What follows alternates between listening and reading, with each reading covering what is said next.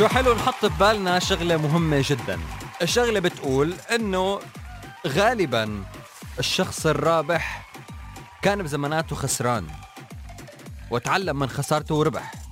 وبنفس الوقت الشخص إذا فينا نقول الناجح إلا ما يكون كمان بحياته فشل شي فشل بعدين صار ناجح. شو معناته هالحكي؟ إذا الناجح فشل بالزمانات والرابح خسر بالزمانات. فمعناتها نحن إذا خسرنا أو ربحنا بشغلة بعملة مش معناته إنه خلص bye bye بالعكس لازم الواحد يتعلم من الشغلة اللي عملها وبعدين يربح فيها وبعدين ينجح فيها. هالمرة ما زبطت اللي بعدها بتزبط. اللي بعدها ما زبطت بنسال حدا كيف زبطها بنرجع بنظبطها اللي بعدها كمان سألنا وما زبطت بنرجع بنشوف الغلط تبعنا وين كان. اللي بعدها كمان ما زبطت بنرجع بنحاول بطريقة تانية. المهم نضل نحاول.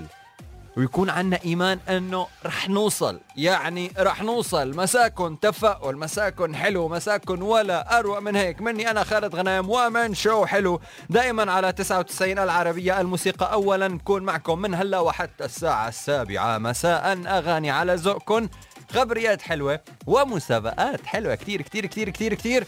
تواصلوا معي دائما برسائلكم على الأربعة صفر صفر أربعة ولا تنسوا تحملوا تطبيقنا. تتواصلوا معنا فيه مجانا. رسائل صور videos كلها free بتكون تطبيقنا العربية 99 رح نبدأ بأغنية كتير حلوة لصابر الرباعي. ليلة من العمر الليلي. إن شاء الله يا رب أيامكم كلها حلوة. نيكست رح نكون مع العادة المفضلة لأرسنال. ما بده يبطل هالعادة. ما بده يبطل هالعادة الأرسنال. مصر مصر.